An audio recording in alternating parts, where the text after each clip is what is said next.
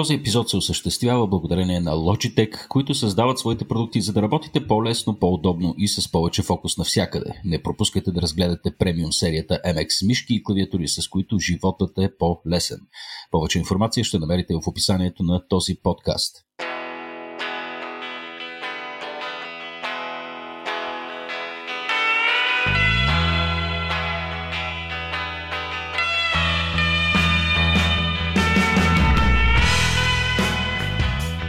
Здравейте, приятели, аз съм Петко, а това е нашият седмичен епизод с Никола Кереко, в който разглеждаме най-интересното от света на науката за изминалата седмица. А, този подкаст, както и много други в миналото и надявам се много от тях в бъдеще, е подкрепен от Melon. Melon е иновативна софтуерна компания, която се търси нови таланти точно като вас. Така че можете да чекнете с какво се занимават Melon. Междувременно, Никола, надявам се, че си тук, приятелю, в добро настроение Здравей. и добро здраве. Здрасти, Петко. Да, така мисля. Даже любопитен факт е, че епизода, който записваме в момента с теб, ще излезе точно на рождения ми ден.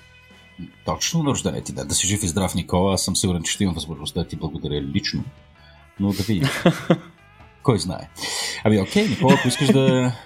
Ако искаш направо да започваме тогава с, с нашия епизод, стандартно да си подходим както си подхождаме обикновенно, да разгледаме набързо какво се случва в космоса а, и след това да видим какво си ни подготвил а, по една много интересна тема, която ще е фокус на днешното предаване, именно халюциногени и CBD. А, така че, нека да започнем с космоса. Какво се случва в космоса тази седмица, Никола? Ами традиционно, както каза ти Петко, започваме с космос. Този път ще направим един блиц, така с най-интересните новини в сферата на космоса. Ще ме извиняват нашите слушатели, които не обичат много космос, но наистина в космоса последно време се случват ужасно много неща, които ако не ги отразим, пък другите ни слушатели, които обичат космос, със сигурност няма да ни го простят. Ти представяш се, между другото, Никола, какъв човек трябва да си, за да не обичаш космоса?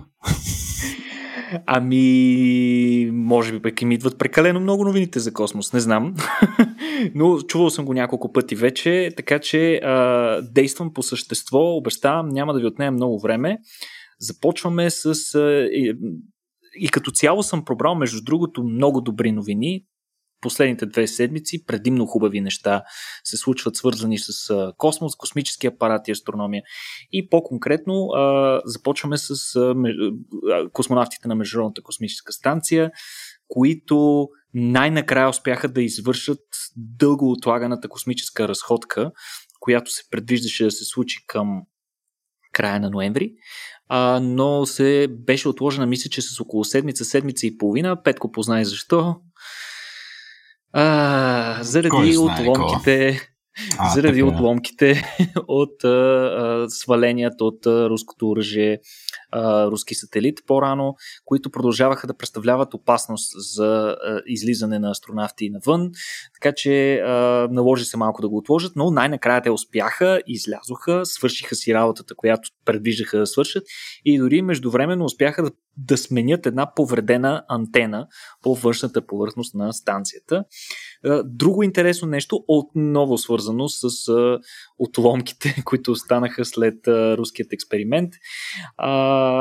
Solar Orbiter, за който не сме си говорили от известно време, това е космически апарат, чиято роля беше да разкрие в неочаквано големи детайли повече за това как работи нашата родна звезда Слънцето. Това е, може би, най-деталният, най-сложен апарат, който сме изпращали по посока на Слънцето, за да го разглеждаме повече. Още повече, че той, освен това, ще е първият апарат, който детайлно ще заснеме полюсите на Слънцето, тъй като до сега повечето апарати са спазвали еклиптиката. Този е малко по-различен. За него си говорихме а, няколко пъти. Правили сме едно събитие в началото на 2019, когато той беше изстрелян. А, Та новините от него са, че той успя да извърши една от най-сложните и рисковани части от а, своята мисия и това беше последната си гравитационна асистенция с Земята.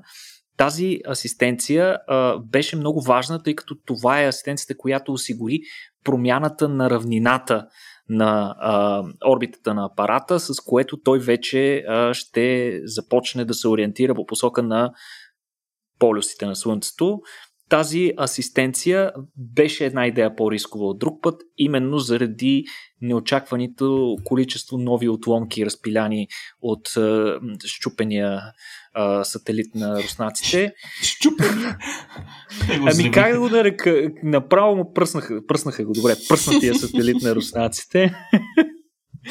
а, та, имаше известни притеснения че може би има все още изхвърлени такива а, неочаквани отломки в по-висока орбита, които може да засегнат апарата. Всичко мина по вода за, за щастие, нямаше никакви проблеми. Solar Orbiter продължава своята мисия и дори вече ще навлезе в нейната най-съществена част, а именно по-близките прелитания край Слънцето и, както споменахме, изследването на неговите полюси.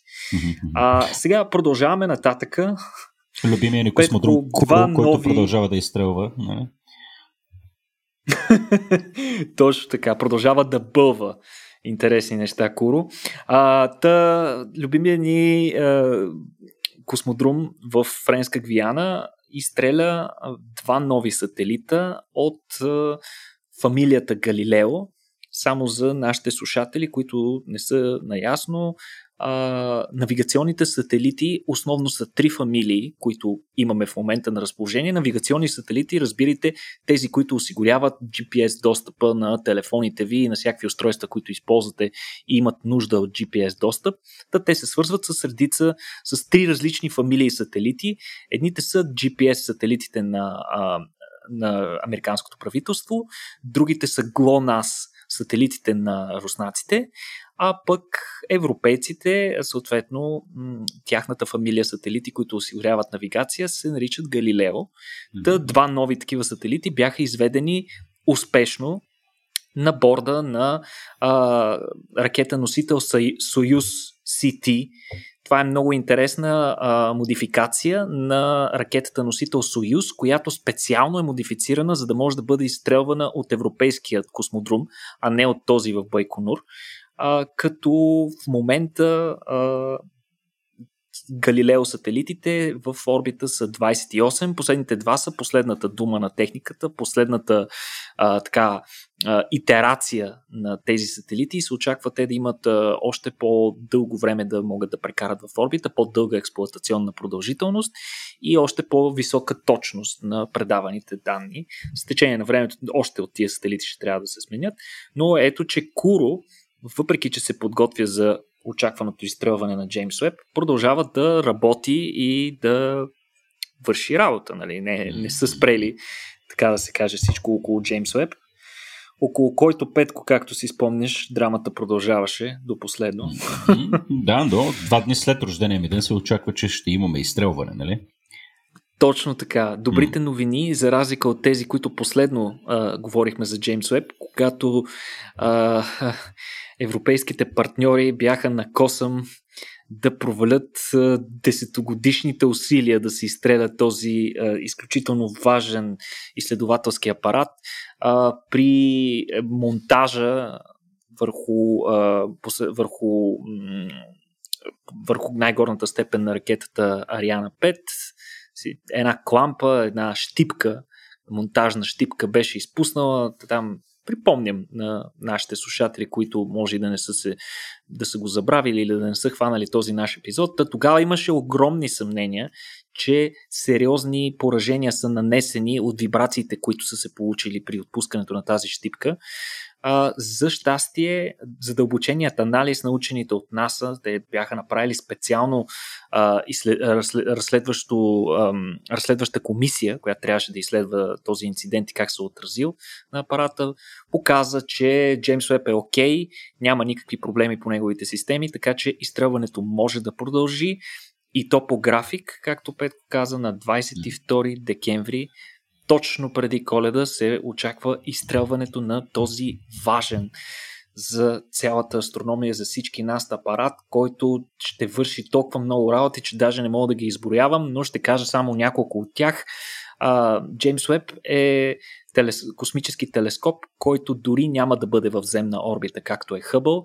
Той ще се отправи на пътуване на около 1 милион километра от нас, ще се разположи в точката Лагранж 2, където няма да страда от никакви, никакъв тип електрически замърсявания и други паразитни сигнали, ще може така свободно да гледа към чистото небе и освен това с помощта на своето а, изключително мощно огледало, той ще може да се взира далеч назад в времето и пространството, в времето, в която нашата Вселена е била още нека го кажем, едно прохождащо детенце, така да се каже, малко след като са се формирали първите звезди и галактики, да натам ще отправи поглед Джеймс Уеб, за да ни отговори на въпросите как се е формирала Вселената, как е продължило нейното развитие и каква е посоката на еволюцията и от тук насетне, какво можем да очакваме.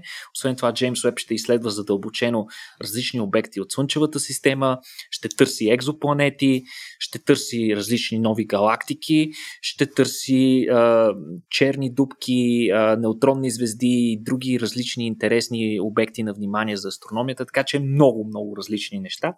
Но последната пък информация от Джеймс Уеб е, че успешно в Куро са завършили зареждането с гориво на телескопа. Това е много интересно.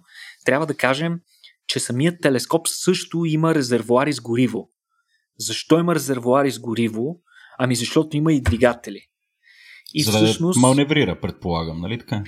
От една страна е за да маневрира, точно така, но освен това основните му двигатели са необходими за да достигне до крайната си точка Лагранж 2. Тъй като в другите етапи нали, ракетата му носител Ариана 5 ще ще го изстреля с висока скорост, след това втора степен, трета степен, но той ще се отърве от всички тия три степени и накрая ще си остане само с а, неговите си собствени двигатели. Той на борда има 12 маневрени двигателя, които още се наричат тръстери.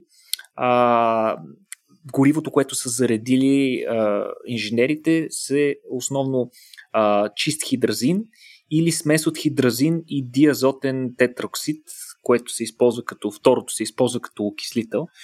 А, Неща, конкретно... които, които ги има в стандартната кухня, предполагам. Хидразин ами... диазотен тетроксид. За щастие не. А, значи 160 литра хидразин и 80 литра от окислителя са заредили учените в телескопа. А, това, между другото, е било изключително рискова маневра, защото а, и двете, а, и двете и двата вида гориво са ужасно токсични. И съответно учените, които са ги зареждали, е трябвало да бъдат в пълна протективна, в пълно протективно оборудване и, и, и облекло, докато са го зареждали. Освен това, процесът е много бавен, защото пък е много, са много корозивни тези неща и нали, представи си, ако нещо фане, че капне върху огледалото и всички ще изпаднат в множество космически инженери, ще получат инсулти, инфаркти по целия свят. Затова целият процес отнема не по-малко от 10 дни. Петко, за представи си, си зареждаш колата 10 дни. А, но точно това е необходимо, за да се гарантира абсолютната безопасност на тази процедура. Процесът е започнал на 25 ноември и е завършил успешно.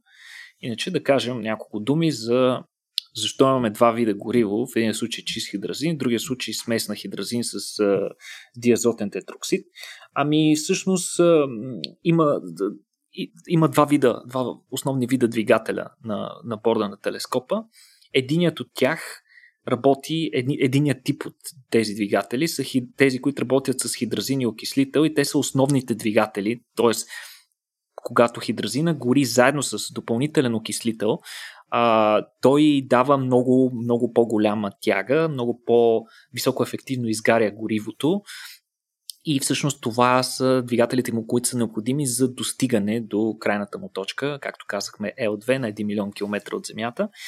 А, чистия хидразин, той пък си има някакви в себе си, в самата молекула хидразина си има някаква, има си кислородче, т.е. може да си гори и сам.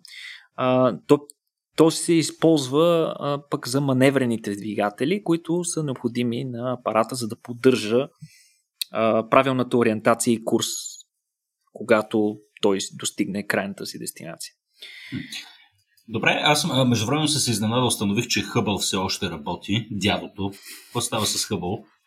Хъбъл, ето още добри новини. Казах, че днес в космоса само хубави работи са се случвали и само хубави работи ще си обсъждаме. Да, другият телескоп, дядото на Джеймс Уеб, е отново напълно функционален. Спомняте си, той доскоро имаше сериозни софтуерни проблеми отново, които го изкараха от строя за няколко седмици, но от НАСА докладваха, че след последователно включване на апаратите един по един, могат да откровенно и уверено да твърдят, че към момента Хъбъл е отново напълно функционален.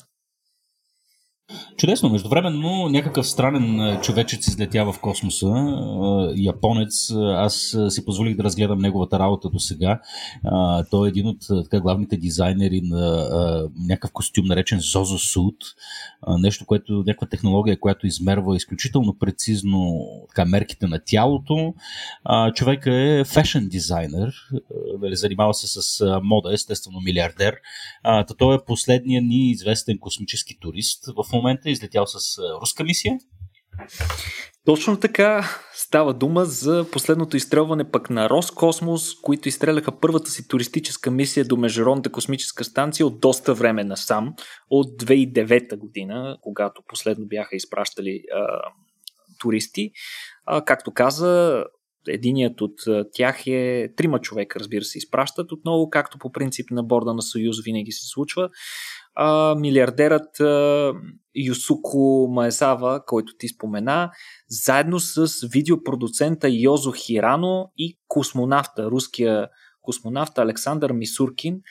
Те бяха изстреляни от Байконур и успешно се скачиха с Международната космическа станция по обяд вчера на студентския празник 8 декември тези трима човека ще прекарат 12 дни, 12-дневна екскурзия, която е организирана от компанията, американската компания Space Adventures, т.е. Роскосмос, тук са по-скоро нещо като подизпълнител. А, като когато се скачат с Международната космическа станция и слязат на борда, а, ще има доста хора, ще е малко попретоварено на станцията, от доста време не е било така, ще има 10 човека на борда на станцията, тъй като в момента има 7. А, иначе, а, Ясуко, не знам, Петко, дали името ти е познато, обаче този човек е доста замесен в космос от край време. Всъщност той има запазен, запазен полет, запазен билет за полет около Луната с Старшип, който се предполага, че се случи през 2023 година. А... Абе, това е, ония, това, е, това е същия онзи типаж, който беше част от един много, интересен, а, така, един много интересен екипаж от хора на изкуството и ценители на изкуството, които трябваше да излетят. Той. Нали? Това е Точно той. той. Да, той, да. той е изключително ексцентричен, много известен с отношението си към а, науката, е, космическата индустрия и изкуството, като мисля, че имаше страхотни новини а, за него, как беше купил някаква картина на рекордно висока цена и после каза, беше казал, че той не ги купува за да се хвали, ми просто защото цени нали, а, изкуството в тях, както и де. Но Хирано, пък другия човек, а, той е пряко свързан с а, а, господин Маезава, защото всъщност той ще видеопродуцент и ще снима а, кадри на борда на станцията, кои, с които ще захранва с материал YouTube профила на Маезава. Така че не, той Супер. работи за него. Стримър ще имаме в космоса. И не, не само стримър, ами ще имаме и за пръв път а, новинарски кореспондент на руската, а, руската пресагенция ТАС. Всъщност Мисуркин, който вече има два космически полета, няма да играе ролята на класически космонавт, ами наистина ще играе ролята на кореспондент. Той ще остане само 12 дни и ще се върне, като за това време той ще документира детайли от живота на астронавтите на Международната космическа станция и ще ги предава за редовните емисии на руснаците. Абе, абе, Никола, чек само, че тук малко, малко се обръках. Сигурен ли си, че е ТАС, тъй като ТАС, ако не се лъже, е телеграфна агенция Съветского съюза? тук, как се казваше новата агенция? Е? Да, да, да. да. О, ами не знам. Нямам идея. те нещата не са се променили. Може не, са ли, не, не е ли останала същата? Абе, не съм сигурен. Мисля, че не, ама мога да го проверим, в момента, защото съм сигурен, че това е съветската, съветската система. Бе, мисля, ама... че е останала същата. Това ни остава ама, за домашно. Да, да, да. Ти, си, ти си прав, че е същата. Ха, странно. Е, дегати, те КГБ му смениха името, пък на ТАС не се погрижиха. Странна работа. Добре, хубаво. Ами, е, да, много интересни космически новини. Да слезем малко, малко на Земята и да разгледаме е, така, един проблем, който мен изключително много ме вълнува. Естествено, аз, е, бидейки с две дечица, едното в момента тъпчи, тъпче, тъпчи. Ха, Шумен се обади в мен. Е, в момента тъпче филийка с възтъчено масло, защото току-що се събуди и може да почне да гука. Но да, гледайки така, в перспектива за неговото светло бъдеще, термоядрения синтез, разбира се, е едно от, един от основните стълбове на нашата бъдеща чиста и устойчива цивилизацията. Наскоро имахме а, доста сериозен пробив а, в тази област. Сега знаем, че основният проблем беше всъщност да накараме термо, тедро, термоядрения а, така ска, генератор да започне да генерира повече енергия, отколкото да консумира. Именно нещо такова се случи или греша? Да, наистина много голям пробив, нещо за което отдавна, отдавна очакват всички учени и хора, които се занимават с термоядрен синтез да го видят. И наистина големия пробив дойде от леко неочаквано място, дойде от National Ignition Facility в Штатите, където докладваха, че са получили 1,3 мегаджаула енергия при а, по-малко енергия, която е погълнала съответната проба. А, сега това е наистина огромен прогрес. Огромен прогрес и за самия комплекс National Ignition Facility, които а, са получили 8 пъти по-висок енергиен добив от само преди няколко месеца и 25 пъти повече от експерименти, които са провели през 2018 година. Виждаш какъв огромен прогрес имат само за 3, само за 3 години. А това не е, извинявай, това не е някаква бутикова лаборатория, нали? Или, защото аз за първ път го чувам това нещо. Не е нещо като... О, говорили, сме си, говорили сме си преди за него. Става дума за този гигантски комплекс, където се намират най-мощните лазери в света, които се използват за един малко по-специален тип а, термоядрен синтез, не този, който сме говорили, който да кажем е в ИТЕР, където се използват токамаци. Тук в случая се използва така наречената Inertial Confinement Fusion, на български би трябвало да се преведе като инерционно управляема термоядрена реакция. Какво представлява това? Ами имаш една капсула с, дел, с смес от делтери и трити, това са по-тежки изотопи на водорода, която се поставя в малка куха проба, която е направена от чисто злато с големината на нокът на малкия си пръст. Горе-долу това си го представи. И към тази мъничка проба се насочват едновременно петко 192 свръхмощни лазера, всеки от които е по 500 теравата. И а, да, доста, е, доста е впечатляваща. Който иска, може да погледне кадри на цялата тази машина как изглежда. Та всички тия 192 лазера се фокусират върху една точка, а именно върху този, върху тази капсула, като а, се пускат буквално за наносекунда а, всички наведнъж. А, съответно, енергията, която те излъчват и се поглъща от пробата, се трансформира в рентгенови лъчи, които пък а, са много високо енергетични и водят до имплозия на, капс, на капсулата, при което се получава свръхналягане, забележи Петко, от 100 милиарда пъти земното налягането тук на, на атмосферното ни налягане и температура от около 100 милиона градуса. По същество хората си правят една малка мини звездичка. Е, и, и всъщност така се случва един проблясък, Делтерия се слива с трития и е, това нещо цялото се случва само за няколко трилионни части от секундата, при което се отделя огромно количество енергия. Сега, за последния експеримент реално учените са били напълно честни и си признават, че са използвали повече енергия отколкото са добили. Всъщност използвали са 1,9 мегаджаула. Ако си спомняте в началото казахме, че са получили 1,3. Но в последствие те са анализирали експеримента и са изчислили, че самата капсула всъщност е погълнала 5 пъти по висока енергия, пет пъти по-ниска енергия от тази, която е излъчила. А, докато останалата енергия по някакъв начин се е загубила. Да кажем, лазерите не са били достатъчно добре фокусирани или пък а, пробата не е било, била достатъчно добре разположена, за да поеме цялата енергия на лазерите, но енергията, която е погълнала, е била пет пъти по-ниска от тази, която се е излъчила след това. Така че пак сме на печалба при всички случаи. А, разбира се, цяло, целият този успех е свързан с огромна работа по дизайна на пробата, на капсулата, прецизността на лазерите, фокуса на лазерите, който, скоростта на имплозия, която трябва да се получи, съответно е свързана с самата форма, която е използвана на капсулата. Разбира се, учените са амбициозни и искат да повишат ефективността още повече и да намалят загубите, т.е крайна сметка вложената енергия да е по-малко от получената, така че те първа ще видим какво може да се случи, но цялото това нещо ужасяващо много прилича на термоядрените капсули на космическите кораби в сериалът Експанс, ако си спомняш, Петко, които са точно изхвърляне на едни такива таблетки, които после с помощта на лазер се свиват. Така че това е един съвсем различен подход към термоядрения синтез. Не е сигурно кой ще бъде по-успешен и кой ще успее да се наложи, но ето, че а, Inertial Confinement Fusion да вече е с една стъпка пред токамаците.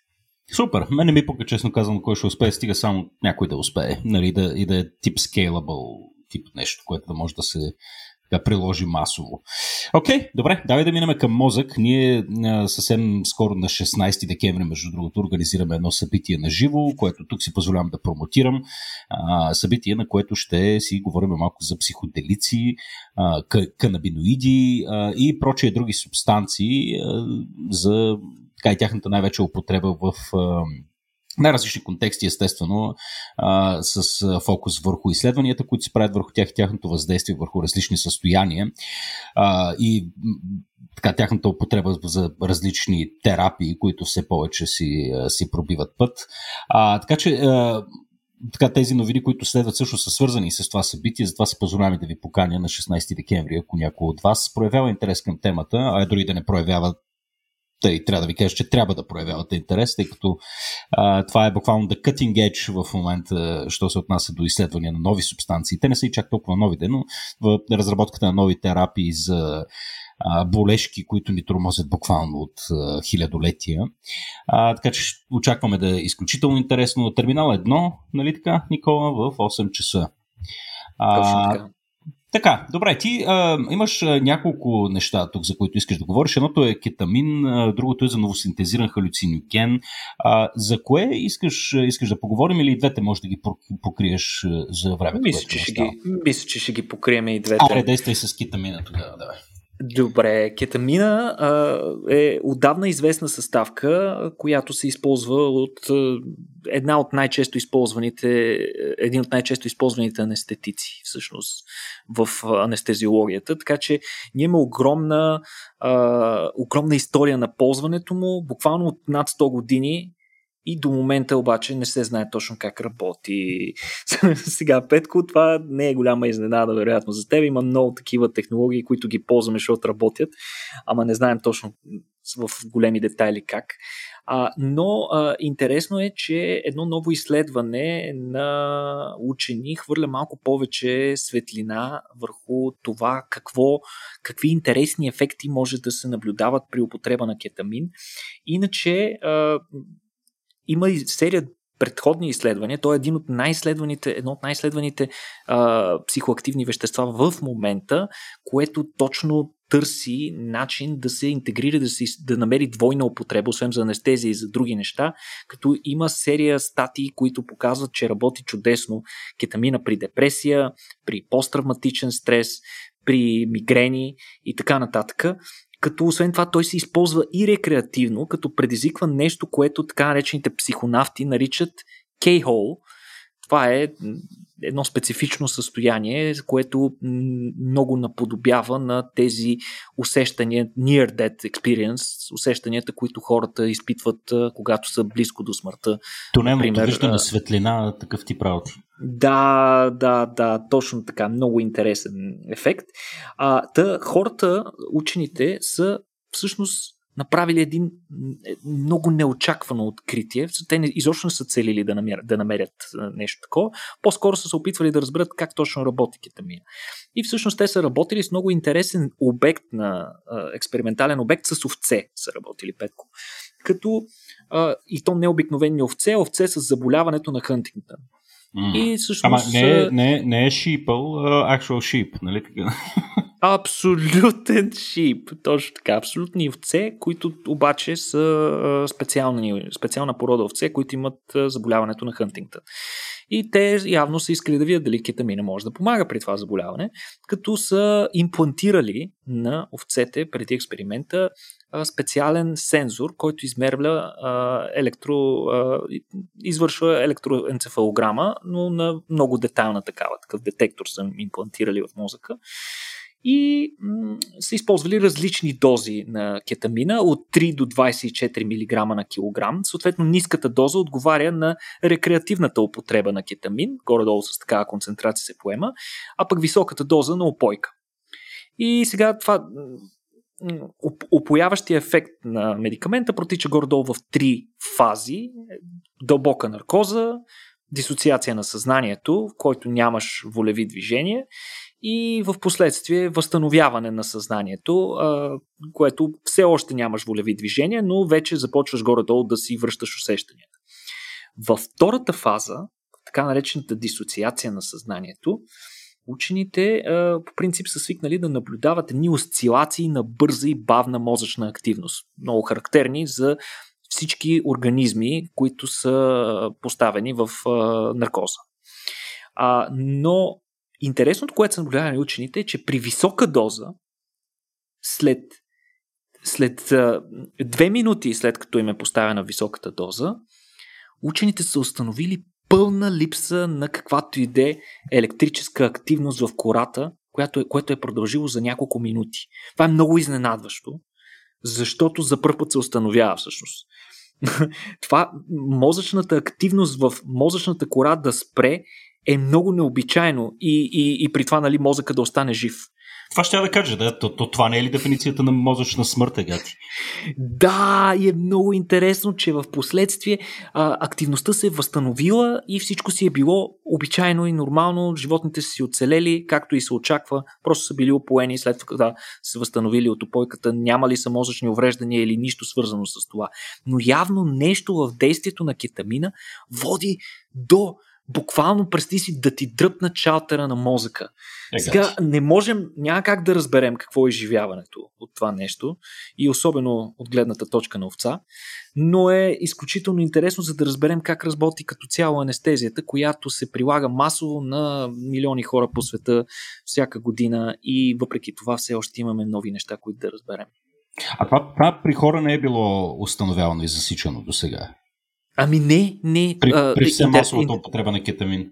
Егати. Ами да, интересното е, че конкретният детектор, електро, електродетектора, който са имплантирали в мозъка на овцете, обикновено на хора, като им се следи е, електроенцефалограмата, тя следи с детектор, който се поставя по повърхността на, на, на мозъка им, на главата им или на други части от тялото, а не а не вътре в мозъка. Така че при всички случаи експериментът на учените с овцете е много по-детайлен, защото а, достъпът до вътрешността на мозъка на овцете дава много повече възможности да засечеш повече детайли за мозъчната активност. Интересно е, наистина това със сигурност ще доведе до изследвания из хора, за да се провери дали и при нас ни дръпва шалтера кетамина. Добре, нещо, което със сигурност ни дръпва шалтера или, или по-скоро включва един малко по-различен шалтер. Казвам го с ясното обстоятелство, че никога не съм опитвал халюциноген, който ме прави явно задръстен, а, но това е другата пък интересна тема, така че днес, днес една от новините, които си ли подготвили за един новосинтезиран халюциноген. Между другото, аз винаги, като сме говорили за тия неща, съм някакси сме оперирали сме в рамката на природно наличното, гъби и прочее. А, но видимо се и произвеждат халюциногени. С каква цел, бе, Никол?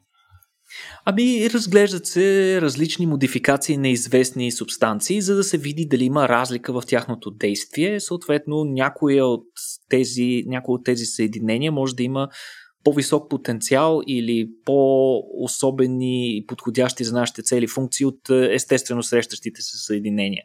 По този начин, след като е синтезиран LSD, който между другото не се среща толкова често в тази му форма, май никъде не се среща. Да, той е изцяло синтетичен из, изцяло синтетичен халюциноген, но след това Афред Хофман той е синтезирал през целия си живот, мисля, че стотици различни форми и, и варианти на LSD. Та тук конкретно си говорим за нещо много любопитно, Петко. Говорим си за новосинтезиран халюциноген, който всъщност не е халюциноген. Сега, а, какво, какво говоря в момента ли? Бързам да обясна. Въпросният халюциноген се оказва, че не причинява халюцинации. Той работи на същия принцип, свързва се с а, същите рецептори, но м- идеята му е, че той няма това, което фармацевтичните компании биха нарекли, ако можеха да направят продукт с помощта на подобни вещества, те биха нарекли халюцинациите странични реакции, нежелани странични реакции, защото по принцип Колкото са нежелани, нали? Ами, защото са много непредсказуеми. Значи във фарма индустрията нищо непредсказуемо не е добре. Нали, то може да, да е добре, може да е зле, но на фармата не им харесва това. Те искат нещата да са сигурни. И а, всъщност а, това, което те са изследвали, е, че въпросният халюциноген предизвиква много бързи и дълготрайни при това антидепресивни ефекти при мишки, без да предизвиква халюцинации. В случая въпросният халюциноген се свързва с абсолютно същите серотонинови рецептори, като някои антипсихотици като хлозапин и психеделици като LSD. Но а, съответно той медира в същия си ефект, като подобрява растежа на невронните израстъци на невроните, а, също така предизвиква и различни положителни ефекти върху поведението на гризачите, като ефектите наистина продължават в продължение на седмици само след една доза. А, сега, други а, отдавна е известно, нали? вече го споменахме и преди това, че други психеделици се свързват с подобни ефекти, като например психе, псилоцибина, като най- известният представител. За кетамина говорихме по-рано, той е по-скоро не класически халюциноген, а също така диметилтриптамина, а, но, както споменахме, намирането на безопасна альтернатива на такива халюциногени, които да имат подобен позитивен ефект върху, върху депресии, върху разни такива психотични и психически разстройства, а, но съответно без да има риск от халюцинации, ще е супер ценно за клиничната практика. По този начин лекари буквално ще могат да изписват медикамента, човек да си го взима вкъщи. Но има един проблем и това е, че ние не знаем към момента дали халюциногенните ефекти, т.е. дали халюцинациите са необходими за да видим благотворните ефекти от тази група медикаменти върху мозък. Това е нещо, което не знаем. Ние сме свикнали, че тези вещества работят в определена концентрация. И знаем, че обикновено и медиират съответния си ефект, ако бъдат използвани в тази ефективна концентрация. Да, но не, сега... знам, но не знам дали не е необходимо да си поговорим с Джизус малко или с Господа дали... ти пошепна нещо. Да. Именно. Така че точно това са изследвали учените от Калифорнийския университет в Давис в Штатите, като те са а, маркирали серотонинови рецептори с помощта на зелен флуоресцентен протеин, за да проследят кога се активират в а, жива тъкан. Съответно, те са скринирали 34 различни психоактивни субстанции, най-вече халюциногени, и за конкретното това съединение те са установили, че има много висока селективност без никакви странични ефекти, т.е. без да предизвиква абсолютно никакви халюцинации при всякакви концентрации.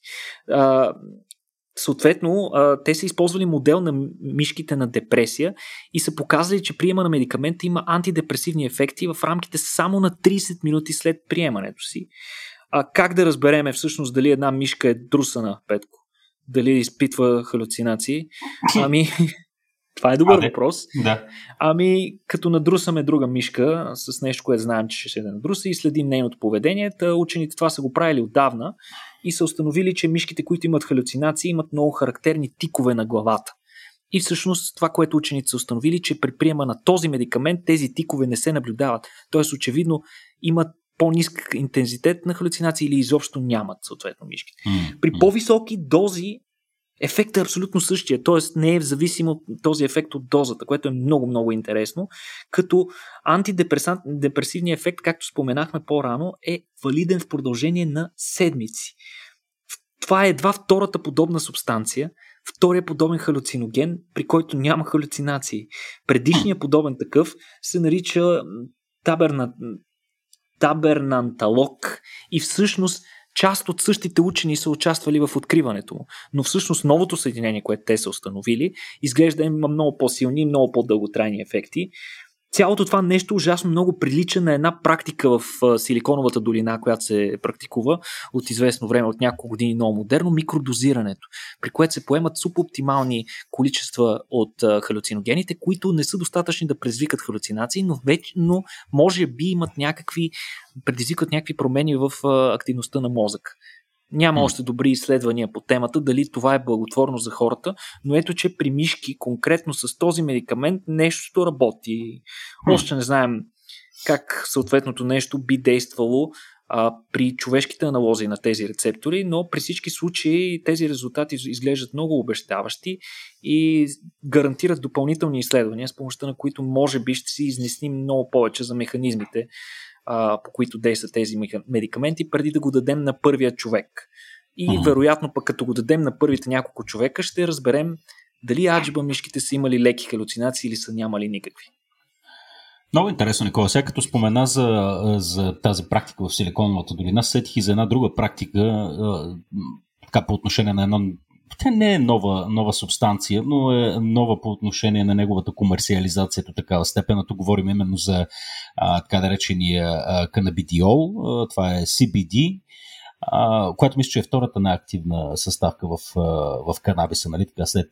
Втората по количество. Втората по количество, да, след THC, а, реално. И а, днес на пазара, всъщност не на българския пазар, но на, така най-вече в а, някои западни страни, най-вече в Штатите, на запад в Штатите, виждаме, че CBD се използва в най-различни продукти, а, от кремове сапунчета през паста за зъби, през най-различни капки за приемане орално а, и прочее. И. Сега основното на CBD, а, доколкото знам Никола, е това, че той не предизвиква а, така, не надрусване, ми как да го кажа, такъв хай, нали, не, те, не те повдига, съответно mm-hmm. по начина, по който THC го прави.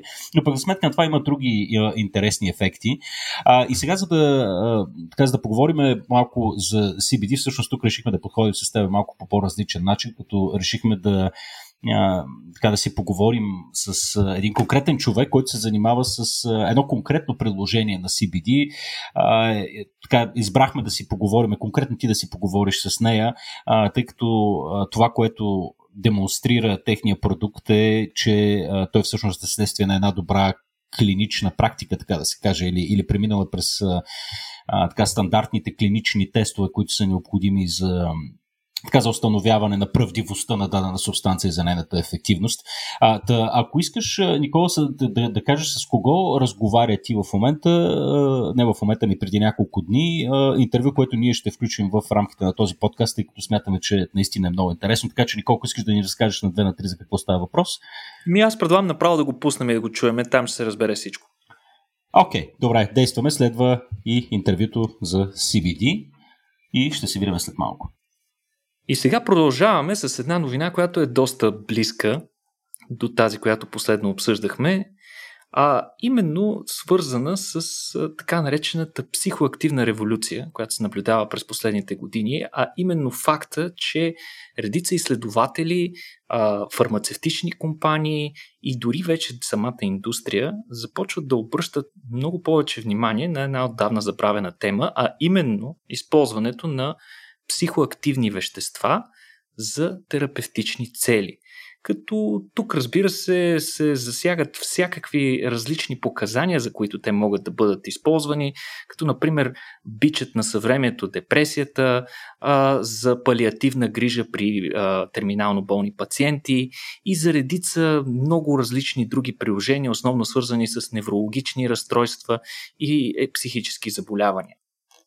А, сега, трябва да бъдем честни, че а, този хайп, който се наблюдава напоследък, е наистина изключително интересно явление и е любопитно по какъв начин ще се изработи така да се каже, юридическата рамка, по която да се работи с вещества, които до момента са на повечето места по света са а, в списъците с забранени вещества, което затруднява много работата с тях, не само от страна на учените, и вече, ако си говорим в последствие за достигането до крайния клиент, при всички случаи ще трябва да настъпят някакви сериозни промени. А в тази връзка ние сме направили, а, ние организираме а, следващото ни събитие, което ще се случи на 16 декември, в момента в който послушате подкаста, може би ще бъде тъкмо на време, за да си купите билети за него. То се нарича Psychedelics and CBD, а, т.е. е, така да се каже, е а, предназначено и, а, ще обърнем много по-голямо внимание на психеделиците и CBD и тяхната роля в а, съвремето, като там ще ни гостуват много интересни гости. А, добре познатия ви Грег Дън, а, неврофизиолог и а, учен, който се занимава също така и с изкуство, както и а, Ервин Иванов, който пък се занимава с производство на екстракти от CBD. Но сега, преди преди да ви кажа малко повече детайли за предстоящото ни събитие, сме ви подготвили една интересна изненада. На гости ще ни бъде една много любопитна млада дама. Тя се казва Валентина Миланова и е основател на компанията Day, която е компания за женско здраве, функционираща основно в Великобритания. Тази компания вече привлече вниманието на пресата, обществото и редица инвеститори по цял свят. Основният продукт, който те произвеждат, е първия в света, забележете, клинично тестван обезболяващ дамски тампон. Сега тя е тук при нас. А, здравей, Валентина! Здравейте! Радвам се да бъда тук. Супер и ние много се радваме, че си с нас. Ами, ще ни разкажеш ли с няколко думи повече за компанията и да кажем няколко думи за този наистина революционен продукт, който произвеждате? Разбира се, да. Както ти каза, Никола, ние сме компания, която се занимава с иновативни продукти за женско здраве и първият продукт, който започнахме да продаваме през март 2020 година е първият в света болко-успокояващ тампон, а, който е клинично валидиран за ефикасност и безопасност. Голяма част от изследванията си всъщност проведохме в България с подкрепа на български учени и български центрове за клинични изпитвания.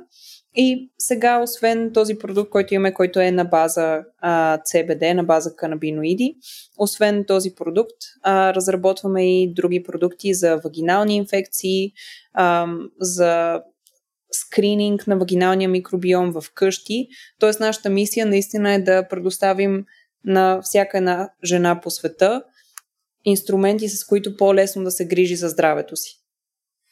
Това е страшно интересно. А така споменавайки го, как всъщност се стартира нова компания и то за предназначена за женско здраве, което е една доста нишова тема? Да, ами не, не бих казала, че женското здраве е нишова тема. То все пак засяга 54% от а, а, на световното население. Но ти си прав в това, че женското здраве е една много игнорирана тема. А, особено когато става въпрос за създаването на медицински изделия или фармацевтични изделия. А, всъщност много от вашите слушатели може би не знаят това, но едва през 1993 година става незаконно това жените да бъдат изключвани от клинични изпитвания. До преди това, до 1993 година, жените не са включвани в клинични изпитвания за медицински изделия или фармацевтични продукти. И заради това повечето лекарства, които има на пазара в момента, всъщност никога не са тествани върху женската физиология и въобще не са създадени конкретно за нея. И заради това не работят толкова добре за жени, колкото работят за мъже. Болко успокояващите лекарства са само един пример за това – а, наскоро а, Великобританската здравна каса смени а, препоръката си за това колко много норофен трябва да взима една жена, така че да изпита болко успокояващ ефект по време на болезна менструация. Преди препоръката беше 250 мг, сега е 850 мг норофен или ибупрофен. Ам, и това е само един от многото примери за начина по който женското здраве, но и женската болка като цяло са били значително игнорирани от инвеститори, иноватори.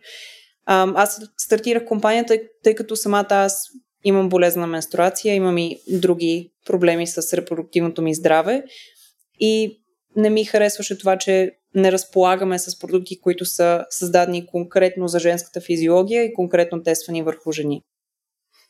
В това отношение очевидно, че индустрията изостава доста, доста е консервативна, ако можем така да се израшиме и ясно до някаква степен личи патриархалния подход още от 40-те години на миналия век, но всъщност какво се е променило в дизайните на продуктите за женско здраве от тогава до днес? Всъщност имаме ли други високотехнологични а, подобни продукти или индустрията като цяло изостава? Ами, индустрията за женско здраве изостава като цяло. Една от най- назадничавите индустрии, най-монополизираните индустрии, които са свързани с женското здраве, е тампонената индустрия. Тампона първоначално се измисля през 1940 година и от тогава до сега наистина няма значител, значителен редизайн или значителна иновация върху този продукт, който отново половината от населението ползва всеки месец.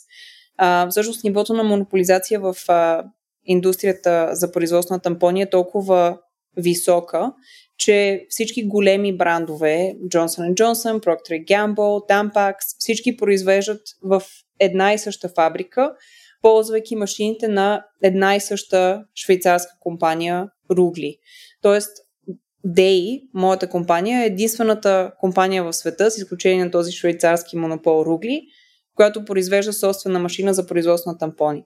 И тъй като ние произвеждаме сами с наши машини, това е начина по който можем да предоставим същинска иновация, а не само да сменим нали, външната обвивка на тампона, така че да е по-красива от естетична гледна точка, а наистина да направим тампона по-безопасен, по-ефикасен, да абсорбира менструалната течност по-добре. А, да, това е нещо, което правим в, а, във връзка с премахването на монопола и премахването на липса на иновация от женското здраве.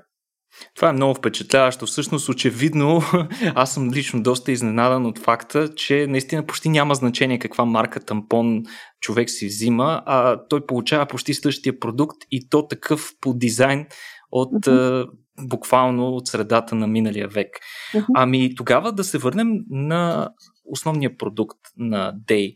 Ще ни разкажеш ли как точно работи а, тампон, обезболяващия тампон, а, на какви принципи се основава и а, какви иновации са интегрирани в него? Да. Болкоспокаващия тампон на Day разполага с 150 мг активно CBD, активен канабиноид, като използваме единствено канабиноиди, които са произведени по стандартите за произвеждане на фармацевтични продукти. Тоест, ние не ползваме просто а, CBD масло, което може да си купиш от а, нали, сега голяма част от супермаркетите или в специализирани магазини, ами ползваме медицински екстракт, който а, се слага в наши машини, които отново сме създали сами. И в тези машини CBD екстракта се атомизира така че да може да остане по повърхността на тампона, да не, да не прокапва в самия тампон. И когато е на повърхността на тампона, активното вещество се абсорбира в тялото посредством вагиналната мукоза, която е едно, една от най-абсорбиращите части на човешкото тяло. И заради това, че ние предлагаме този благоспокояващ ефект посредством вагиналната мукоза, Основните две предимства са има по-малко странични ефекти, сравнено с приемането на лекарства орално и болкоспокаващия ефект идва по-бързо. Обикновено с нашия тампон болкоспокаващия ефект се появява в първите 10-15 минути, докато когато се взима лекарство орално, то минава през целия храносмилателен тракт и заради това отнема между 40 и 45 минути преди да се усети болкоспокаващия ефект – и отново веществото, което минава през целия храносмилателен тракт, а не само локално през вагиналната мукоза, се създават всякакви странични ефекти върху микробиома, чревния микробиом, върху стомашното здраве и, и така нататък. Това е много изключително впечатляващо, наистина, защото очевидно е много е притеснителен факта, че едва сега адресираме един сериозен проблем, който се наблюдава при между 20 и 90% от жените в детеродна възраст. И това са менструалните болки. До момента фактически нищо специализирано точно за тези страдания на една огромна част от населението ние не сме направили. Сега, моят въпрос е защо точно CBD, което е съкръщение от канабидиол, което е, е едно от активните вещества в състава на конопа, на mm-hmm. растенията от рода на конопа, включително и на марихуаната. Защо точно на това съединение сте се спрели? Спряхме се на това съединение след а, като разгледахме различни а, научни трудове, в които се споменаваше това, че CBD има болкоспокаващи ефекти, когато се нанася локално, топично върху, върху кожата. И отделно ам, CBD вече се ползва от жени, които имат болезна менструация и конкретно от жени с ендометриоза, а, което е така екстремна версия на, на болезната менструация. Та, след този първоначален а, прочит на различни научни трудове, решихме да пробваме с, а, с CBD. И в първоначалните ни клинични изследвания, които бяха малки, видяхме много високи нива на ефикасност, които след това ни потикнаха да направим по, по-големи, по-сериозни клинични изпитвания. Да, това е супер, между другото, че отваряш темата, защото очевидно много от хората, които ни слушат, ще са леко скептични към подобни mm-hmm. резултати, още повече предвид факта, че CBD се превърна в страшна мода много да. преди това, навсякъде. Буквално се слага във всичко от дъвки до сутиени, дори четох, че да. се нанася и на такива неща. Как точно са проведени клиничните изпитвания, които сте провели от Days и за да, за да проследите резултатите на, от вашите тампони? Ами, де, имаме няколко различни нива на клинична валидация. Първоначално а, проведохме изследвания с а, животни, които показаха, че тампона е безопасен, т.е. че не води до иритация на влагалището, не, не, не води до промяна в вагиналния микробиом, няма ефект върху репродуктивното здраве. И след това преминахме към две човешки изпитвания с а, общо 127 доброволци, а, които бяха двойно заслепени плацебо-контролирани изследвания. Това е златния стандарт при клиничните изпитвания. Ам, в последствие също така се сертифицирахме по ISO 13485, а, което е международен стандарт за качество, който покрива всяка една дейност в една компания, от нивото на клинична валидация, която се изисква от компанията и продуктите и до а, стандартите на качество в а, самото производство. Um, и в момента правим допълнителни клинични изследвания, които са за по-специализирани заболявания, като ам, ендометриоза и аденомиоза в Ливърпул Women's Hospital, която е най-голямата клиника в Европа за женско здраве. Това е много интересно. Ти споменаваш двойно заслепени проучвания, контроли и така нататък. По този начин ли, по принцип, на такива ли високи стандарти отговаря стандартния начин, по който се разработват нови продукти за женско здраве? Ами, за съжаление, не. Всъщност, ние сме една от много малкото компании за женско здраве, която има тази сертификация ISO 13485. И конкретно в света на тампоните е шокиращо колко ниски са а, стандартите за качество. Например, няма задължителна стерилизация на продуктите, т.е. ако ти си производител на тампони, никой не те задължава да произвеждаш тампоните си в чиста среда или да правиш микробиологични изследвания, така че да показваш, че тампоните ти не са а, с а, стреп или став а, бактерии върху тях или други бактерии. А, няма, изслед... няма задължение за провеждането на клинични изпитвания, когато се тестват продукти за женско здраве и особено тампони. Няма задължение за а, тестване в лаборатории на, на всяка партида. Тоест, причината ние да се сертифицираме по ISO 13485 беше частично това, че а, индустрията на канабиноидите е много малко регулирана и, а, както каза ти, е пълна с а, лоши играчи, които просто искат да а, направят бързо пари с продуктите си. Но другата причина беше, че ние искахме да имаме по-високи стандарти по качеството от а, тези, които вече се използват в индустрията на тампоните. И ISO 13485 беше много а, полезен, задълбочен начин, по който можехме да, да постигнем тази цел. Добре, вашите продукти вече са на пазара. Как се приемат те от жените и откъде могат хората да си ги вземат? Например, трябва ли да е, могат ли от обикновен магазин или трябва от аптека? По какъв mm-hmm. начин?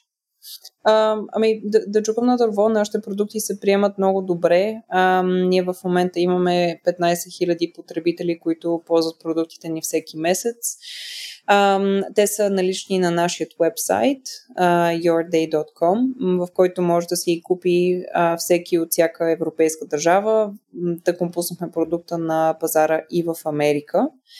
Um, и от гледна точка на това как се приемат, нали, освен броя на големия брой на месечни потребители, който имаме, имаме и най-високия MPS а, резултат в, а, в нашата индустрия. Johnson Johnson, да кажем, Procter Gamble, техния MPS е между 11 и 20 точки. MPS е Net Promoter Score. Това е една метрика за това колко хората харесват продукта ти. Та, техния е между 11 и 20, нашият е 67, който всъщност е по-висок не само от този на Johnson Johnson и Procter Gamble, но и на а, по-модерни услуги като Amazon, Spotify. Така че продукта се харесва. Дори с пъти, така като гледам как звучи направо, много впечатляващо.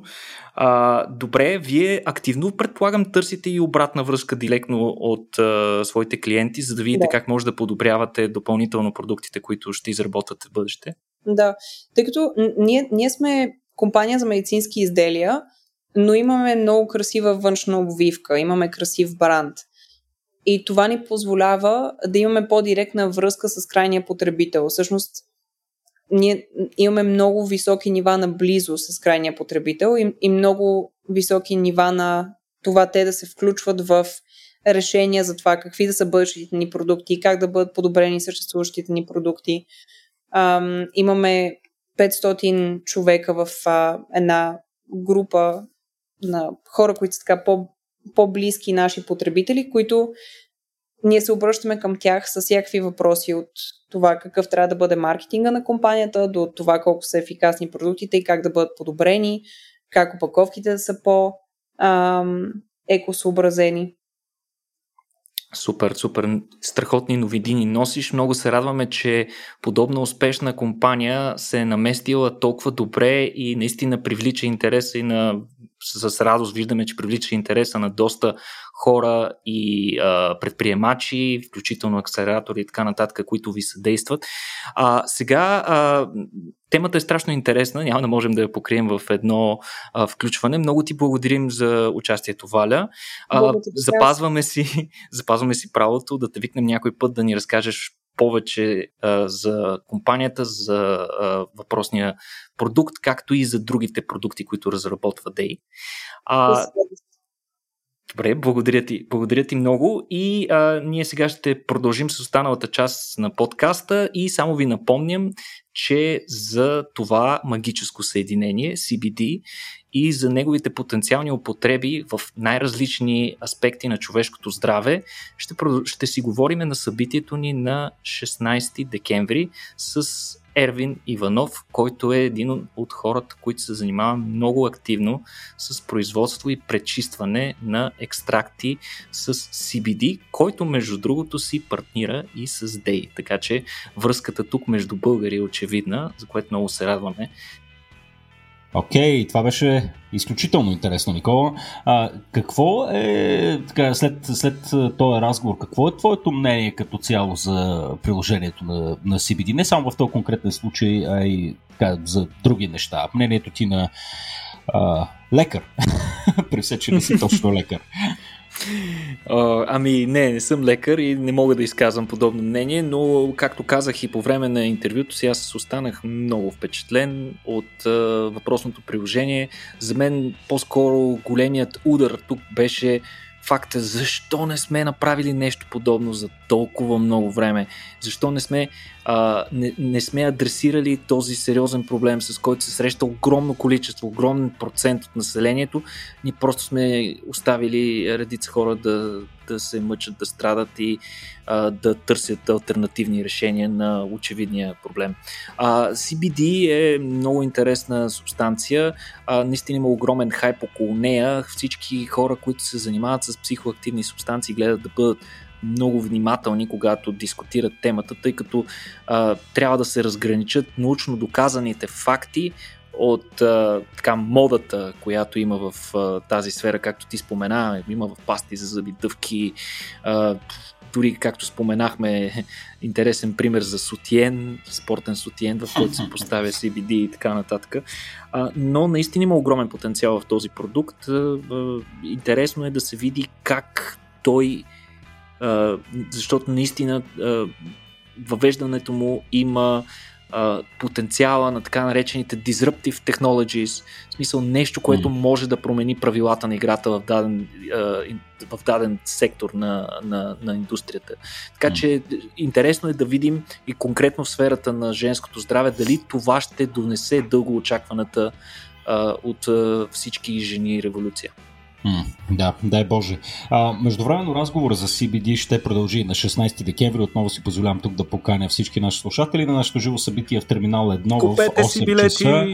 Купете си билети, разбира се. Там ще разговаряме и за, за CBD и за неговото бъдещо приложение. А, така че заповядайте отново терминал 1 8 часа на 16 декември. А, с това приключва и днешния епизод. Благодарности към нашите партньори от а, Melon разбира се, и също така към Logitech, които uh, така имат една много интересна нова серия Premium MX мишки и клавиатури, с които животът ви ще стане доста по-лесен и за повече информация може така, по отношение на тия продукти, идва коледа, може да закупите за някои фенове или хора, които просто искат да са продуктивни, а, може да последвате линка в описанието на този подкаст. Благодарим и на вас, нашите слушатели, на хората, които ни подкрепят в сайта patreon.com, наклона на черта RACIO.BG. Пожелаваме ви весели празници и да сте здрави. Чао от нас!